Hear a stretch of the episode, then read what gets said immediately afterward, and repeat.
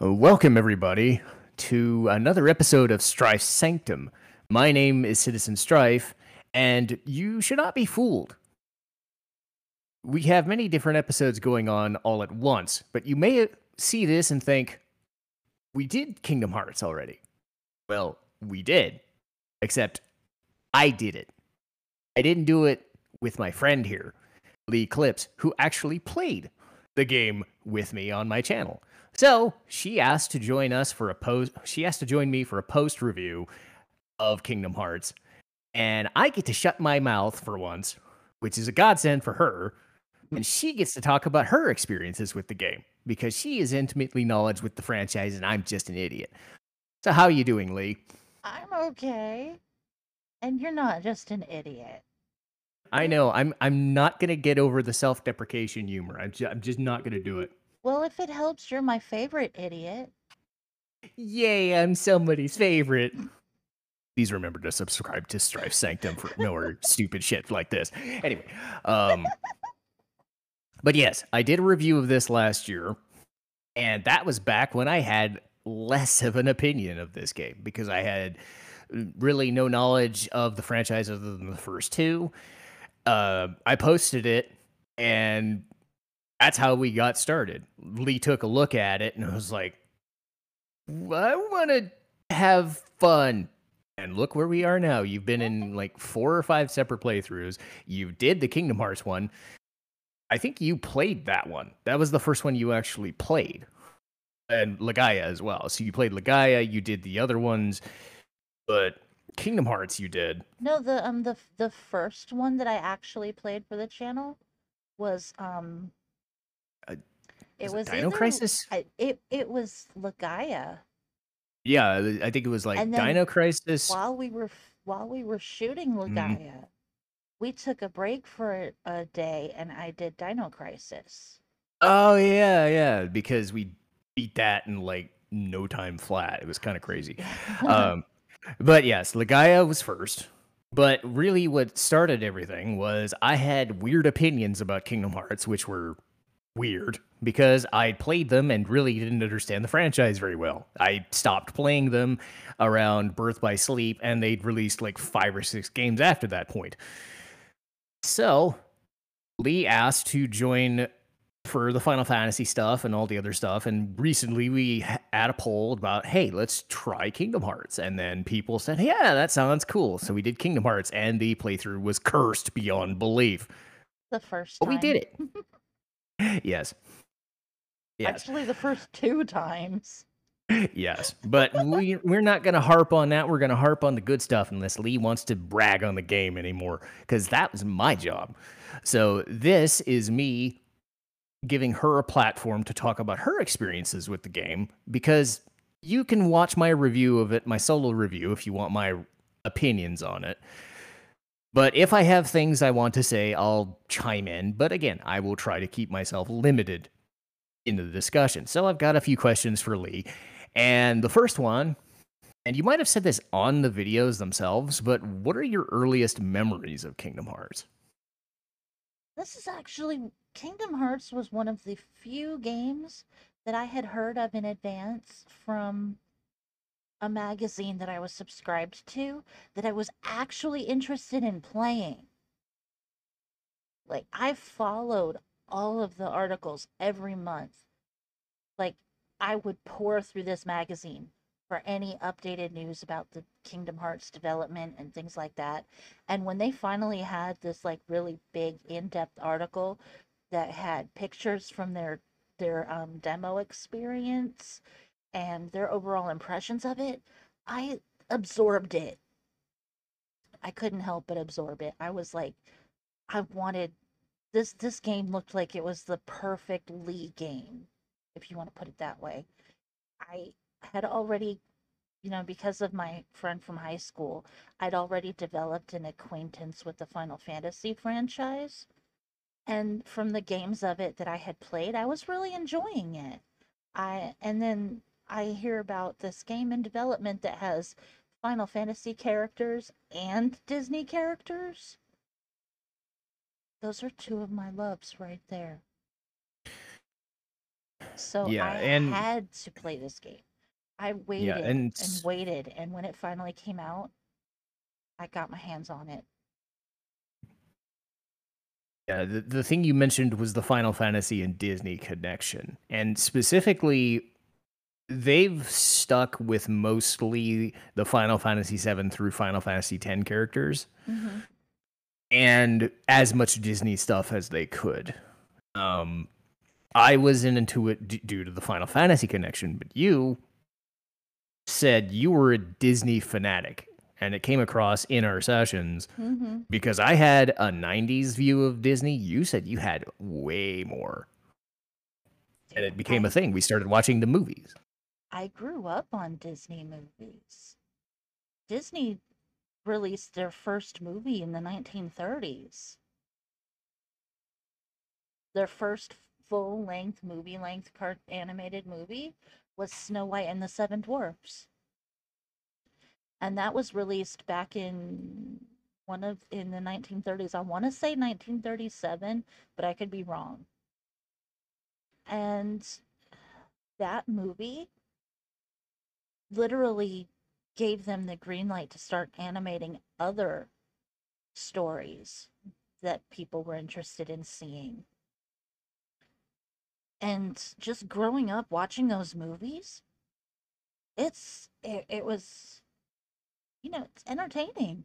Those those movies, they're highly entertaining. Some of them have valuable lessons that you can learn, and that helps shape your whole childhood. Um, speaking of the Disney, the Final Fantasy, and the overarching thing, generally they say Kingdom Hearts is Final Fantasy stuff mixed with Disney stuff. Now, that's changed here and there as games have gone on. But would you say you were interested because of the Final Fantasy stuff or the Disney stuff first? Honestly, I, it, both. Because, you know, I, I've always been a huge fan of Disney movies. But at that point, when, when Kingdom Hearts first went into to development, I had already started, you know, really liking the Final Fantasy games too. And at the time that Kingdom, the first Kingdom Hearts went into development, um, there were, I think they were up to Final Fantasy nine by that point. No, they were all the way up at ten already because... Yeah, because nine and ten were d- developed kind of around the same time. There was a really, really quick mm-hmm. turnaround there. Yeah. But I just hadn't gotten my hands on ten yet. Yeah. In fact, I think I, I think I actually played Kingdom Hearts before I played Final Fantasy X.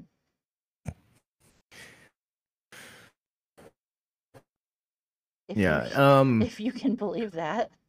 No, no. I mean, Final Fantasy X came out like mid-year two thousand one, give or take. Uh, Kingdom Hearts was like mid two thousand two or early two thousand two, so I can believe it. Um, I know for me, like when the P S two was launched, like Final Fantasy X was the game I played. Um, but you also had stuff like Metal Gear Solid two, I think, was also a near launch or something like that. So those were like the games for me. Kingdom Hearts was still a big deal to me because of that Final Fantasy connection there. And you, again, and jokes aside, you see Cloud and you see other characters like Squall slash Leon, Aerith, and Yuffie around. You're just like, oh my God, what are they going to sound like? Because we had voice acting this time. I was uh-huh. like, what? And you, yeah. and you teased me, but oh my God, Cloud. I mean, I mean... And, and I, I think what's funny is that, like, this was before they turned Cloud into Mister Mope with Advent Children, but they were already trying to turn him into that with the Hades thing. But again, it's one of those, like, perfect crossover scenarios where they had an original I P that they could, they could have, like, not done any of the Disney stuff. They could have just had Sora and Riku and Kairi in there hopping to different worlds, like a multiverse kind of thing. But I don't think like multiverses were a thing like they are now, like five or ten years later with, say, Marvel and D C and all that. Um, but Disney gave them the perfect excuse to say, okay, what can we do? Oh, I know. Let's do a crib sheet of all the Disney movies that we can think of. We add that one, that one, that one, that one, that one. And then they get to the Kingdom Hearts stuff. And eventually the Kingdom Hearts stuff takes its own place after a while because they've established it. But when it comes to that original game and how they did the Sora, Riku, Kairi, Heartless, the Kingdom Hearts stuff, not the Disney stuff, not the Final Fantasy stuff, purely Kingdom Hearts material, how do you think they did in that first attempt?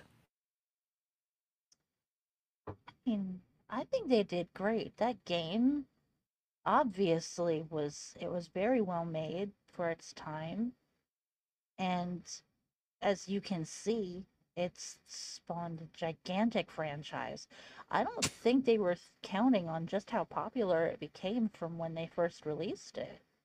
I think they sold like fifty million copies or something like that, at last I checked. It was like forty or fifty million. They somehow so, managed to create a game that appealed to almost everybody. Mm. Like, you had your act, you had your diehard action R P G fanatics that were going crazy for this game. Because, yeah, it had these edgy Final Fantasy characters in it, but then you also had, you had moms that were buying this game and giving it to their kids because, hey, it's got Disney characters in it, it can't be that bad. Mm. No. That was the angle that I used to get my hands on it, by the way. It makes sense, and especially with the first one, because later on, and this is something I didn't express in my review, was just how, like, I wouldn't say mean-spirited, but morose the later games would get, because the first one obviously went for a much lighter tone. In later on, they got a lot heavier because they went for a teen rating. Okay. Um, but I can understand for that first one, their main goal is like, how do we like show people the Disney stuff? How do we dabble in the Final Fantasy stuff here and there, you know, but not overwhelm people? You know, and the if you think about it, the the tone shift that happens throughout the story, it's kind of like symbolic of Sora growing up.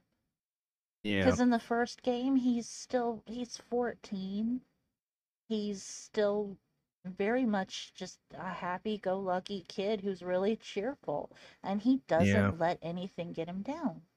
But then it's almost every, absurd. But then as he, you know, the series goes on, he's growing up. And things are starting to really start bogging him down. And the more bogged down he gets, the darker his emotions go. So, like, the shift from all this happy cheerfulness to the darker stuff, it's kind of like his emotional journey as he's growing up. Sorry, yeah, I didn't um, mean to get all deep on you. Well, and and that's the thing that I didn't realize at first, because contrasting...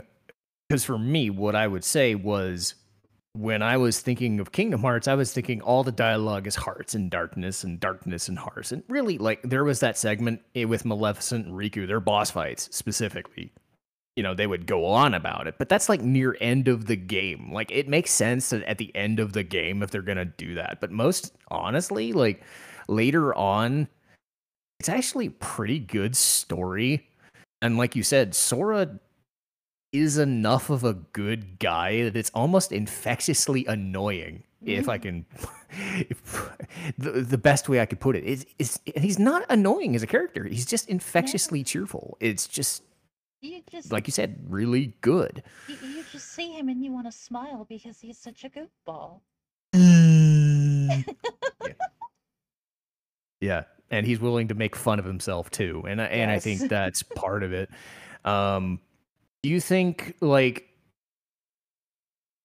Donald, Goofy, I'm going to stick with, say, those three, the Donald, the Goofy. I mean, Mickey didn't show up much in one, but we'll throw him in there because he's the main guy. how do you think they were handled as main characters? Um, yeah, pretty accurately, to be honest. Goofy, I just Goofy is very much underestimated by people. Yeah. He's just, he's kind of like Sora in a way. He's very easygoing, laid back, happy-go-lucky kind of guy. When he goes through some kind of hardship, which actually does happen, you just don't know it because he doesn't give in to the, he doesn't give in to sadness or anything. He just, he just lets it go. Yeah. And he keeps, he just, he does his best to help everyone else around him. And yeah, he's clumsy. Who's not in some way? His running animation is hilarious. But he's not stupid by far. People always end up saying stuff like Goofy is an idiot. He's not an idiot. He's actually very wise. Goofy knows a lot of things. And he's really, he's got really good insight. Mm. I think the phrase would be like down to earth. He is. He's very um, down to earth. He's, yeah. He's a very down to earth, laid back, easygoing kind of guy. And yeah, he's he's kind of the peacemaker because Sora and Donald can't stand each other half the time. They fight because they're so similar. Oh yeah. Oh, let's go here. No, let's go here. No, oh shit, we tra- we crashed into deep jungle. Crap. Don- Donald is Donald is your typical hothead who's always got to be right. And half of the time he's so wrong. Mm. Like he he'll he'll think of something in his head and he's convinced that he's right. Like, for instance, you guys listening don't know, but Strife knows. I've been playing Disney Dreamlight Valley for the last few weeks. Donald is one of the characters that you can unlock to be part of your valley. And literally, his background animation is he will be walking along and then he will trip and fall over. And then he will erupt like a volcano and start literally punching the air like he's trying to beat up the ground. And then he will trip again and get back up. And he'll just stand there huffing angrily for a couple of seconds. And then nothing. And then it's gone. He's cheerful again. Sounds like my dad. But there's one of his quests is literally, um, one of the quests that you have to do with Donald in Dreamlight is he'll come to you and say that he and Goofy have had this big argument because Goofy is convinced that you can only find catfish in ponds, and Donald is completely convinced that you find them in the ocean. So, of course, they come to your character to kind of... Donald comes to you looking for confirmation that he's right. And what ends up happening is, you know, you go to the beach with Donald and go fishing for catfish. Ten fish later, there are no catfish, by the way, in the ocean. Ten fish later, Donald realizes, well, maybe Goofy was right. I guess I should go apologize to him. Aww. Yeah. So he's got his temper and he's hot-headed, but underneath it all, he's very courageous.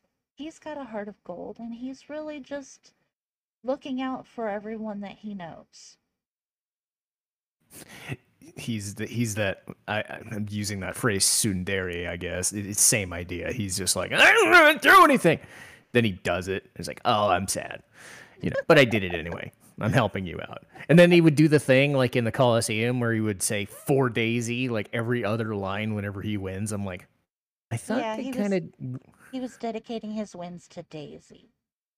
I'm like, and yet ten minutes ago he was super scared of the fact that she was staring right at him. It's like, hmm, well, he weird. He loves Daisy. And Daisy loves him too in spite of all of his flaws. I think that's one of the reasons why he loves her so much. Because he's managed to find someone who's willing to put up with all of his bullshit and still loves him at the end of the day. And then we get to King Mickey, who oddly enough, or amazingly enough, shows up in his normal garb at the beginning. But then they, like, they flesh out King Mickey, like, in... Uh, I don't want to jump around too much because we're focusing on the first game, but... Literally. Kingdom Hearts two. Like, King Mickey is, like, the perfect, like, Jedi master type. It's okay. Crazy. You don't even see Mickey until the last, like, ten seconds of the game. I know. That's it. You don't see Mickey at all until the yeah. final cutscene of the game. Yeah, and he, so so again, they're they're. I bet they were sitting there just like, okay, we got to put Mickey in there somewhere, but this has got to be a Mario situation. Just, just, just don't make him look bad. And it's just like, and then later on, he's like an extra main character of the of the game. Like, you kind of wish you could play as him more, just because he's actually really freaking good at his job. You know, but it's the, like one of the best parts about Kingdom Hearts two is that there's this random chance that when you, like, when you're in a boss fight or something and you can't and you game over, and if you ch- you choose to continue and try again, there's actually a chance that Mickey can come and replace Donald and Goofy for a little bit and help you with your boss fight. I think I've heard of that. I've had it happen. It's fucking amazing. so, so yeah, l- leave it to Disney to know exactly what to do with their main mascot. Just be like, he's he's God. Let him be God. Let Sora just park his ass in the wagon back. And it's not like Sora's bad at at combat either, and we'll we might as well get to the combat right away. It does have some flaws. Well, in the beginning, you know, um, Sora's not much of a fighter in the beginning because all he's got, all he's got for sparring partners are Waka, Tidus, and Riku. Yeah, and Selfie on occasion when he wants to be a meanie. Well, how could anyone want to really beat up Selfie? I mean, really. I don't. I don't know. That I was did a it mean... for the purpose of showing the showing the, the that you can fight her in the game, but it yeah it killed me. I didn't want to beat up that little cutie. Oh well, but but it the weird thing about Kingdom Hearts one is it's functional, but you can tell that there's definitely just. Might as well go into the like combat and exploration aspect of it. One of the things that I noticed was until you got stuff like glide and double jump, and even if you did get double jump, like we were, as of recording, uploading the Hundred Acre Wood, the amount of times I'm seeing Sora jump up and over the same freaking pillar that Lee has to jump on to do the thing, it's like he just won't jump on the fucking... There's just there's weird gooiness with this gameplay, and it's like I want to respect it because it's trying something new, but you can tell that like whether it's due to backtracking or due to like okay. platforming, this game it's leaves like a lot to be. Every game out there, there are frustrating moments, but mm-hmm. the moments that do slightly frustrate me, that's all it is. It's just a momentary frustration. It, I move yeah. on very quickly from it, as you know. Yeah. Um, unless it's fighting barrels. yeah. Um, I'm I'm trying to remember. There was the barrels, and then it, I think it was the fact that, that the Tigger thing took like forty-five minutes. Oh my god! Um, and the way I outsmarted the barrels finally. Yeah, because because when we did the first recordings, we it took like ten minutes to do the barrels thing. In the second one, I think you did it in the first shot. So technically, everybody, it was the second shot. Yeah, and it's just sitting there going, well, okay, practice makes perfect, I suppose. But, it was but again, it's like it's, and I think it's more to do with the difference between the original version and the final mix version. I was going to ask about that. Um. Because I remember when I was playing through the original version, there were, I could literally pick up, you know, the, the barrels that were sticking me were the last two, right? Yeah. I could literally pick up the one and throw it and use it to break the other. Uh. So that's what was sticking me, is I was still trying to use that strategy from the original version while playing it through in Final Mix. And mm-hmm. for some reason, Sora just wouldn't throw the barrel that far. Well, I yeah, think they, and I think they nerfed it. Hmm. So. And then there were times that, yeah, there were times when Sora would actually try to lift something, and he would just. It's like he's trying to lift it. Well, that always used to happen. He'd pick something yeah. up and it would just immediately fall right back down, most likely, because you're picking it up against the side of a building or something, and he doesn't have enough oh. room for his lifting animation. That's fair. Or I mean, given it... Or Goofy is in the way, and you end up trying, and you end up throwing it and hitting Goofy in the face with it when you're not trying to do that.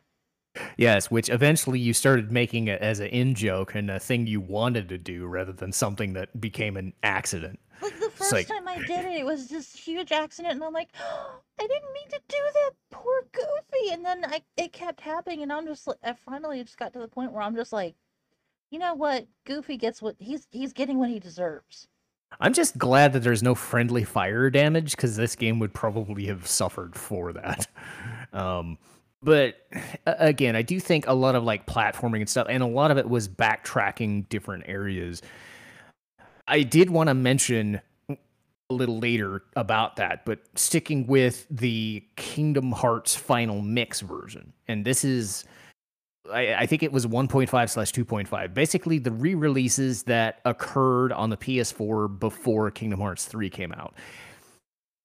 All new additions to story, different weird characters and bonus things that would show up, recolored. I remember when you fought the boss, I think it was the first boss in Traverse Town, mm-hmm. and you were like, what is this? I don't... He he he had a different color scheme to him. Yeah, he and was like all every red, time, white, and blue.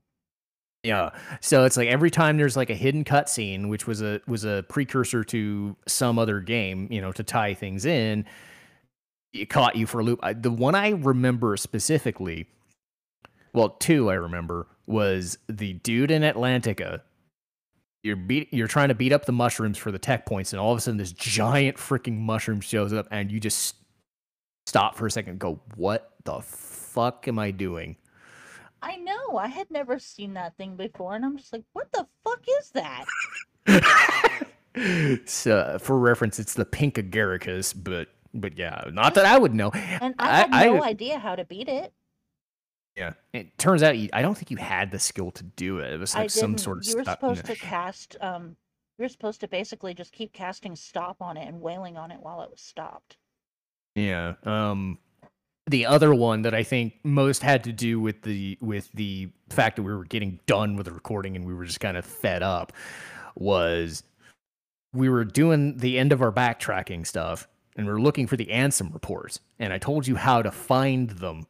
There's a hidden boss that either you have to beat the game for or do something to do it, like a New Game Plus kind of thing. And I told you who it was. And as soon as I said the word Xemnas, you were just like, fuck this, I'm done. Uh-huh. you were just, I like, I don't, other than a couple of instances where you were just like, no, I hate this side quest, I'm done. You heard the word Xemnas, and I was just like, mm.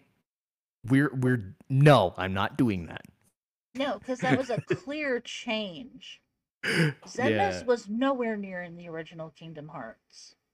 Yeah. Nowhere. Yeah.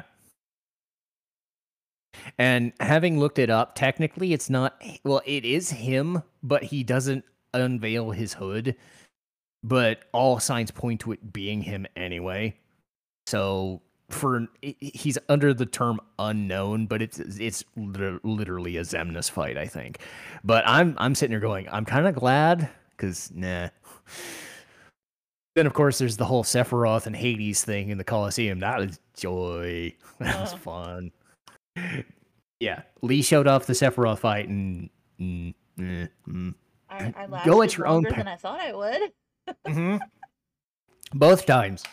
Yeah, you were just ju- you were just jumping up in the air, going, "Well, at least not hitting me, so I must be doing something, right?" I mean, I I'm not doing damage, but I'm not hit on him. I know it's it's it's more that you hit him, but he wasn't taking damage. That was the scary part. So I'm I'm also in the camp. I was like, "Look, nah, nah, it's there." Um, my whole gripe with Sephiroth wasn't how hard the fight was. It was who they got to be his voice actor for his battle. Lance Bass.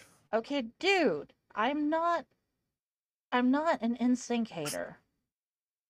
I'm Team Backstreet Boys, not Team N Sync, but I still liked some of N Sync's music. But I'm sorry, you do not hire a dipshit from a boy band to hot to cast to be the voice for one of the hottest villains that ever existed. You know, funny, funny enough, they actually went with a boy band for uh, actor to be Vaughn from Final Fantasy twelve. So they didn't I learn totally their lesson at that. all. Vaughn is one of the most yeah. annoying piece of shit characters I've ever seen. So they didn't learn their lesson at all. And I'm sitting here laughing because like most of the cast in Kingdom Hearts is great. Um, I said this in my original review, and like all the time, whenever I had a chance, whether we were talking about it as, as in passing or not, like I would just sit there and go, pfft. I can have some issues with the dialogue, but these actors, some of them were the actual movie actors. Some of them were replacements for the old school. Because, again, you can't have people from the fifties unless they're still alive, you know? Yeah. You know, because, like, Maleficent or something. But it was like... And I would always point to Maleficent, and then I'd watch the actual movie, you know, while we were recording, and I'm like, oh, I get it now. Yeah, he didn't get why Maleficent was such a great movie villain. Yeah, because I'm sitting here just going, okay, I like her as she is in Kingdom Hearts. I'm totally fine with this. But but again, it's like they got as many people in the Disney canon because they try to keep as many people as they can. Contracts be damned sometimes. Or they re- do enough with soap opera actors or movie actors. You know, Haley Joel Osment, for one example, was, you know, Sora. And he's always been Sora, which is a good thing, you know, because that consistency. But... Kingdom Hearts, outside of the Lance Bass situation, and again, I'll laugh because he always puts his uh, Facebook profile or Twitter profile as original Sephiroth voice actor, like as an in-joke, because he's got that to his name at least. But yes, you're right, it's just like, it's, you no. It's a slap in the face to everyone who has always, who has ever been a Sephiroth fan. Well, and, and and the thing is, especially for me, with, with Disney, you had voice acting for the movies or the T V series and all that stuff. You had to have those. And in some instances, like if you can't get them, like I don't know, for Kingdom Hearts three, I think I told you that if you can't get Tom Hanks, well, ten or fifteen years, they had his brother be Woody. Mm-hmm. So they just grabbed him for the video game. So it's like, I did not know that. Mm-hmm. You know, because they're running franchises forever. So they try to stay internally consistent. Um, or in most cases with Final Fantasy, they're like, this is the first time we've heard voice actors. And when I'm sitting here going, okay, that sounds like Cloud. That sounds like that sounds like Squall. That sounds like Yuffie. That sounds like yeah, I Aerith. Thought they're casting for you these. Know. Okay, Aerith's voice actor. Eh, but she it, was it a, worked. Di- she was a Disney star, and then she went on to become a pop star. And yeah. she's and never been one it. of my favorite people, but she didn't suck. I'll give her that. No, no, and and and again, they changed her to Mena Suvari to fix, you know, to stay in line with the Advent Children stuff. And I said this, I was like, they're different interpretations of the same character, but they both still f- seem okay. It's when you have Lance Bass, and, and I've said this, like there are, there's a time when you can have movie actors, if they were, you know, the Disney actors before or whatever, there's something to be said for getting the right voice actor, because if you listen to the guy, Lance Bass, and George Newburn, who did Advent Children on for a while as Sephiroth, you're sitting there going, wow. I had that same situation with Jack Sparrow from James Arnold Taylor in two to who they got for three. It's like, oh, that sounds more like Jack Sparrow. I get it now. Because you don't think about it until you hear it side by side. And you're just like, oh, that sounds like shit. I bet the I one can... exception. Oh, I'm sorry. Go ahead. Oh, go ahead. No, go... you can go. I was about to say, I bet I can tell you something that will never make you look at Aerith the same way ever again. Um, uh, uh, okay. Okay, so you're... This isn't, lo- this isn't going to be lewd, is it? Yes, it is. Oh, God damn it. Well, let's go for it. Okay, so you know how you're talking about Mena Suvari being the voice for Aerith in Advent Children and in Kingdom Hearts two. Yeah. She was also in this movie called Sugar and Spice. and her character in Sugar and Spice was the most foul-mouthed teenager I've ever seen in a cheerleader outfit. She literally, you... the first line you hear her speak is, "Son of a blue-balled bitch, I always get this one." Wait, so she's basically Madame M from Final Fantasy seven Remake? That's awesome! Why did we get that, Aerith? That'd be a, that'd be great for Wall Market. Did you have um, to see that movie? It's the funniest damn thing ever. The um, I w I will put in an exception because yes, we did get Lance Bass, and as much as I like Richard Epcar, who ended up being Ansem later in other interpretations, the guy they got for the first game, Billy Zane, was freaking amazing because mm. I don't think either of us stopped just sitting going, okay, we're shutting up now, we have to hear him speak. It was we just were, so like we were fangirling and fanboying over Billy Zane so hard. Yeah. Yeah, I can admit it, I don't care, it does not I, I, matter. His voice is like liquid velvet. Yeah, and, and that's the thing with Ansem, was he only shows up in the beginning. You don't know who he is, and then at the end, he shows up, you know, in the Riku and Maleficent thing in Hollow Bastion, but then he's... Because, again, every time he's there, like, he just has this, like, way of being sinister, but also being kind of devoid of emotion until he needs to be. So you'd never quite sure... But it never comes off as hokey either, because that's the beauty of that of that turn as him was. Yeah. It didn't come as it didn't come off as theatrical either, because that's what say the voice actor would do. Um, but Zane was just deadpan, and it was kind of creepy. But it was also like, dude, this guy is attention grabbing as this guy, mm-hmm. um, until you have to fight him like five or ten different forms, which. Admittedly, you were strong enough to do in first go, thank God, but that fight took a while. But that was more to do with the setup of the combat than anything else. Um, but getting off the voice actor thing, um, let's see. I talked about the multiverses, the going to different worlds and things of that nature. Were there any worlds that you went to, whether it was playing it for the first time, playing it by yourself, or in this playthrough, that were like, this is my favorite, bar none? Um, honestly, I think I felt that way about Neverland. I actually really liked Neverland. That's a surprise. But you didn't think I liked that one? I was just so I, I was just sad that it went by so fast. Yeah, we we because most times it took two to three episodes to do one.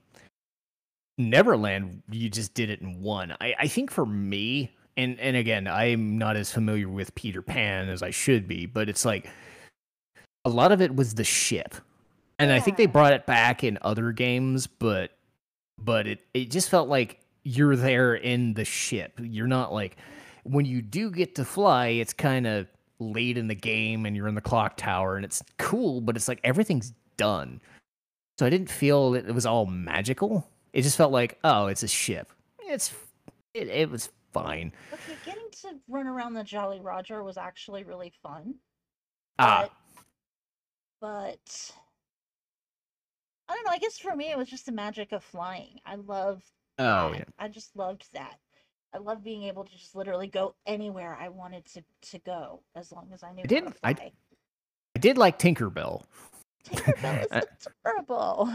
I love how she just had annoyance for Donald, because Donald would keep laughing at her, and he was just like, no, not taking your shit. I'll kick you in the face. She kicked him right in the beak. It was awesome. Yeah. Um, were there any worlds that you didn't like, and I can kind of already tell one that you're gonna mention, and it's probably the same one I'm gonna mention. Um, are you thinking? So do we mention? Do we mention it together? Okay, let's go. One, two, three. Deep Jungle. Atlantica. Wow, we went for different ones. Okay. Oh, but yes, Atlantica. Oh, okay. Well, we'll start with Deep Jungle because that also sucks. I um. Backtrack City. Yeah. Don't get me wrong, Tarzan was a great movie. The Deep Jungle sucked donkey balls. Yeah, you're you're climbing up vines and you're doing stupid things, and like the thing where Sora and Tarzan are diving down and they're like on a rail and you're trying to climb and jump over things. That's cool. Everything else is like jumping over hippos and you get the backtracking issue. Um, yeah. You keep going from place to place. I want to say there was like a spot where if you didn't go to a cutscene, it wouldn't trigger a flag to do another cutscene. You'd spend like ten minutes wandering back and forth from uh-huh. the. Uh, ah. mm. Yep. But but yeah, it, but again, it's like I don't think Tarzan is as well liked as a property, other than the Phil Collins stuff or the visuals. Most be- mostly because it's Disney tried to put their own spin on Tarzan, but there's only so much they could do because that was actually a property that was clear outside trademarked by um, by the writer's family. Mm. The original um the original Tarzan books were written by Edgar Rice Burroughs. Yeah, I, I forget. Was that was that public domain by the time they made the movie, or was it after the after that? Because I'm not sure. I'm not sure either, but they had to put special copyright credit in the video game for all of the Tarzan sh- stuff they did. Mm. Yeah. Um, but Atlantica. Oh, that's oh. why I was surprised we didn't go with that one first, because. Like those episodes, like I, I'm not gonna lie, what I find hilarious, and I don't think I've mentioned this to you, is like the Atlantica episode I edited the fuck out of is one of the better performing videos we've done. Really? Um, don't ask me why, because Atlantica sucks I'll have really to go bad. Back and see, like I'm seriously behind. Because you know how I told you I watch all of the mm. ones that we do. Yeah, I'm really seriously behind on them. I'm still. Oh, I mean, like you it. have stuff you're dealing with too, and it's it's fair. Yeah. But but again, it's it's like I don't like to edit things personally, and we've had longer episodes because we're doing this in a in a big stretch of one day. We're trying to get as much stuff done as we can. Atlantica drove me personally up the wall. I don't know about Lee's so much, but I could tell it was just draining on her because I think she was going to the sunken ship. Dolphin kicked her out of the way to drive her back, so she had to hit the gu- the she no, had to get the dolphin back again. The dolphin dropped me off in this one spot, and then Goofy pushed me back out. Oh, oh yeah. So you had to do the dolphin thing again. And then there was like that thing on the wall that I think you were trying to open to, because there's a there's a there's a quick yeah, there was uh, a, like a fast travel. Yeah. There was a button that you were supposed to push to get the way to Ursula's lair open, and mm. for some reason it just wasn't triggering un- I, until I finally found like the right pixel or something, which triggered Sebastian to go push the button. Yeah, and then you had to race back to King Triton, which, again, some games I understand it. You don't want to be handheld to do every single thing. I'm totally fine with that. And this was kind of the halfway between the old school, we're not told where to go every single second, versus, hey, we need a little bit of help. Could you just tell us where the thing is? And I could swear that episode went like an hour. Mm-hmm. It was awful. It was and, awful. And Plus, it's... Ugh. Okay. The ocean? Like, I'm, the ocean is supposed to be this big, vast place, and you're not supposed to feel like... I felt so claustrophobic in Atlantica. Yeah. Like, everything was just way too close together. It, it, it just felt, like, really oppressive. Mm. The whole section just kind of like dragged my mood down. Yeah, and then as soon as like I think it was Neverland and Halloween Town and Hollow Bastion, things started like slowly picking back up. And I'm not saying again, I don't want to stress this as we hated the playthrough. We did not. We hated aspects of these worlds that made it so those worlds reflected very badly. because you had things like Alice in Wonderland, which were fine, mm-hmm. Agrabah, which was convoluted but fine, mm-hmm. Neverland, which got done in like an episode, right? Like you said, you were enjoying it. Enjoyed it a Colosseum. Little too much. Yeah, the the first Colosseum, you did it like one episode because it was just, hey, let's just do some fights, you know, the yeah. barrels aside. It was like some aspects of those worlds tried way too hard. I think Monstro tried way too hard to be like a maze and a puzzle. And it was oh, just like Monstro sucked. Yeah, so it's like the, sucked more. Yeah, so it's like the entire halfway point of the game is just this big slog. And it sours, but again, if you're going to have a shitty part of the game, then it should be the middle, where at least with the ending you're in better mood. The beginning, you don't want the you do not want a very bad, like, I'm glad the Deep Jungle wasn't like the first level. Just imagine if that was the first level. Oh boy. Oh. Um but getting off that track, because this is meant to be happy and fun, um side quests and looking for fun things to do, summons, the gummy ship. What were your thoughts on all of that stuff? So you get new abilities, but you can go back and see things and look for new things. What was your opinion on how they handled backtracking? Honestly, I kind of like it because they didn't they didn't close off too much. Hmm. Like as, as soon as you gain the ability for double jumping, you immediately have new things that are available to you. Because there are some things like, and even some things like if you're really creative about it, there were some things you could get to without double jumping. Yeah. Like, um, you know that um, in in Second District in Traverse Town, mm. the the awning that had the chest on top of it. That, if you're trying to jump that, if you're trying to jump to that normally, you're not going to get it. You would need high jump. You saw what I did. I jumped up on one of the lampposts on the on the the edge of yeah. the walkway there, and I jumped from that to the balcony or to the awning.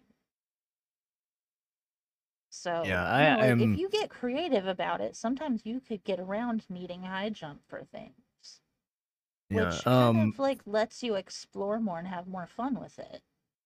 Yeah, it it seems like a game that people who've speedrunned it, you know, how how who do speedruns, that's the best way to describe it. People who know those little hacks and things would be able to just break the game wide open because the physics are kind of wonky sometimes.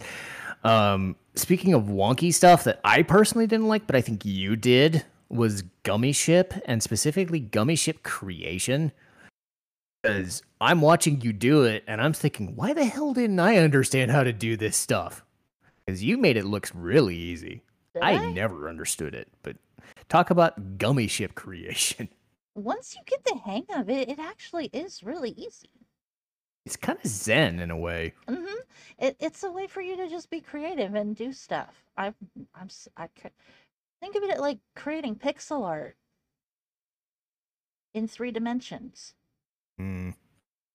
Because you're given I, I, you're given a, a cube, a big workshop cube to work with, and that's your floor area. You just use one button to toggle up a level or toggle down a level. So whatever you're building, you just, like, I could freaking build a I could build a goddamn pyramid with lasers on it. That would be awesome. That sounds amazing, now that you mention it. I could build a freaking pyramid with a cockpit on top and just add lasers and shit to it, and it would be freaking cool.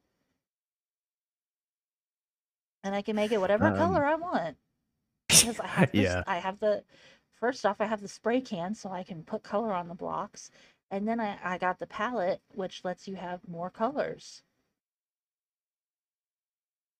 Yeah, I think the fun thing for me was seeing all the little like blocks look like explosions, because the higher leveled ones you just replace with explosion looking ones, these like orange and yellow or pink yeah. and blue.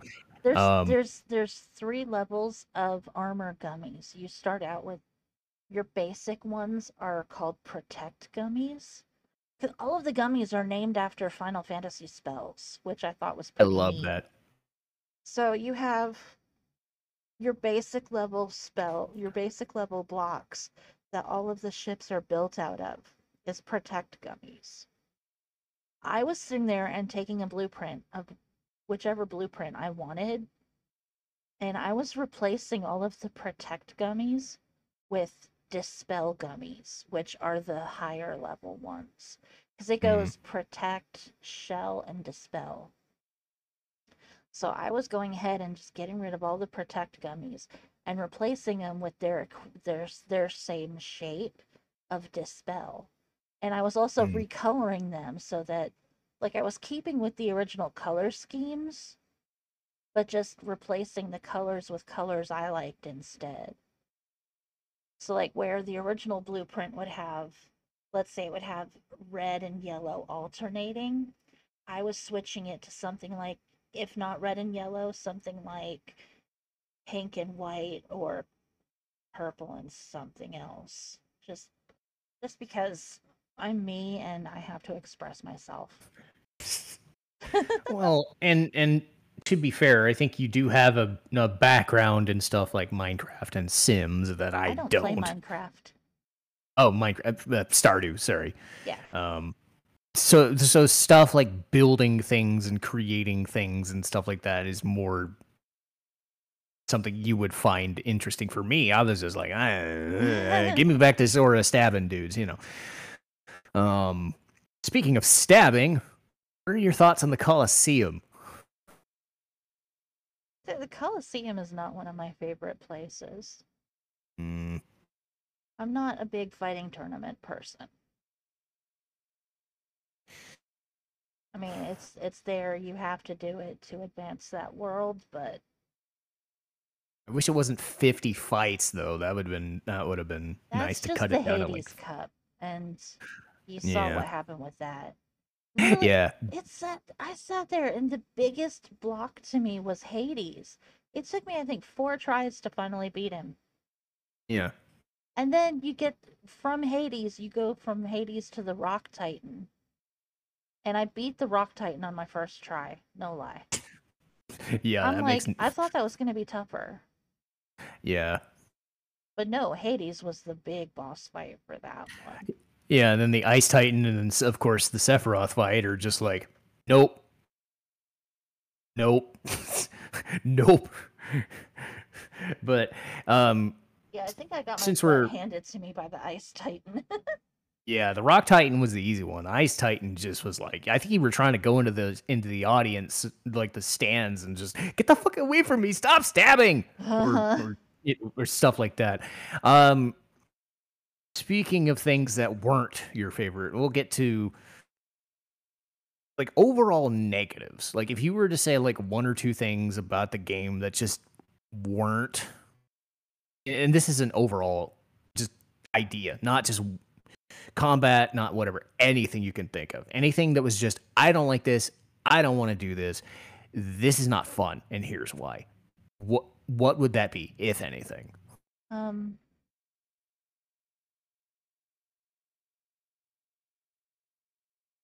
uh, I wish you had prepared me for this question. Because... so yes. Honestly, I'm kind of lazy. You see all this stuff I do, like in The Sims and Stardew Valley, and you're like, and you don't, you you don't get the impression that I'm lazy, but I'm kind of lazy. So if it comes to a fight like the big Sephiroth Platinum match or something that, like a lot of the platforming in that game, I was just like, can I just nope out of this and just say fuck it, no. Yeah, um, and, and, and I think you came across it the nicest way. I think you said specifically, it's not that you didn't want to do it, it's that we were running on a schedule due to, you know, life circumstances and just, you know, other things that were going on, and it was just like, mm, mm, eh, eh. You were just hand-waving it. It was like, eh, we showed it, go away, you know, which is which is fair. It's like the thing I would always do. You know, I was like, yay, Lee finally understands it. Though you had an actual reason, you know, but that's outside of this. Well, I did have an actual idea. But again, reason. I just did not have the, I did not have the, the patience. Time. I don't have the time yeah. or the patience right now to grind no, myself it, all the way up to level one hundred so that I could deal with some of this shit easier. Yeah, and it's like Hundred Acre Wood. Like, you warned me that that section would suck, and I didn't believe you until I saw it. And it's not even that the Hundred Acre Wood, like, the characters and the aura and the spectacle was fine. It's the execution of stuff like Tigger's whatever, the, or the story for the Hundred Acre Wood is adorable and so great. But to go through that story, you have to go through all this goddamn bullshit. Yeah, and um, I think Pardon what really French. struck me, well, it was trying to get the nuts for Owl, because you couldn't just jump to every tree and grab them. You had to grab one, take go it to, to Owl. him. Yep, one at him, a time. Yeah, he want he wants his nuts, but he's very picky about them. Holy shit, that sounded dirty. Better than he deserves. Um, but then right off the top of that, you have the Tigger jumps, then the Tigger pot, and it was just like all at once in the same segment, and it was just like, nah. Yeah. But then you add in stuff like Pooh having the, you know, climb the tree and get honey. It just, uh, again, it speaks to ideas that they tried but didn't work out, and and we'll go over that when we do the Final Fantasy seven. We'll say this, know. the the when you do the the Hundred Acre Woods mini games in Kingdom Hearts two, they're actually a lot easier. Hmm. Not, some of them don't suck quite as bad. That that sounds like a promising sign. um, there are anything. A few, there are a few really cute ones, like the honey slider. It's really cute. As far as anything that jumped out of you as an immediate positive about Kingdom Hearts, uh huh. if you had something to say right off the bat. Anything you could think of that would be the positives that you, you just you just love unconditionally, just love it. The opening movie. Anything come to mind? Opening movie. The opening movie. That song. Oh my god! I think you didn't you say the techno version was your favorite? Yes. Okay, because I when I remember the original version. I did not remember there was a techno version.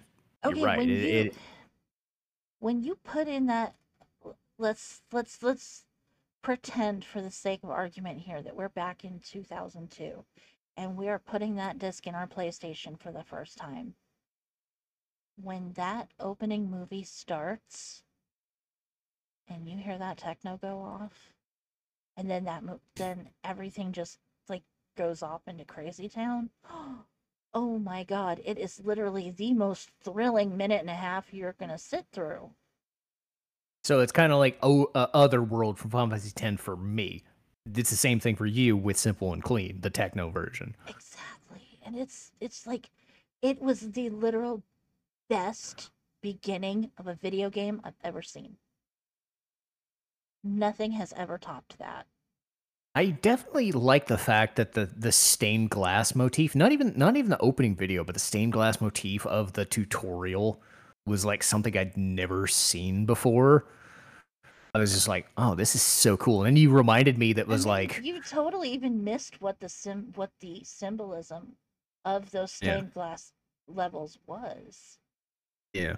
Every single stained glass floor that he was walking on represented a Disney princess whose world had already been taken by the darkness.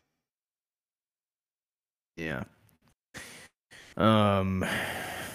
Anything else? Other anything else that you can think of that would be like just an immediate, absolute positive? Um. Well, it's hokey, but the game has a really great message. Friendship. Yay! The one game where the power of friendship absolutely makes sense. It does. Everything that these kids do is because they're really good friends, they've been separated, and they want to find their way back to each other. Everything that these kids do is motivated by this wish to find each other again and be able to hang out and have fun like they always did. Mm-hmm. And then they get caught up in this thing that's much bigger than any of them, and they start trying to just help where they can and help each other.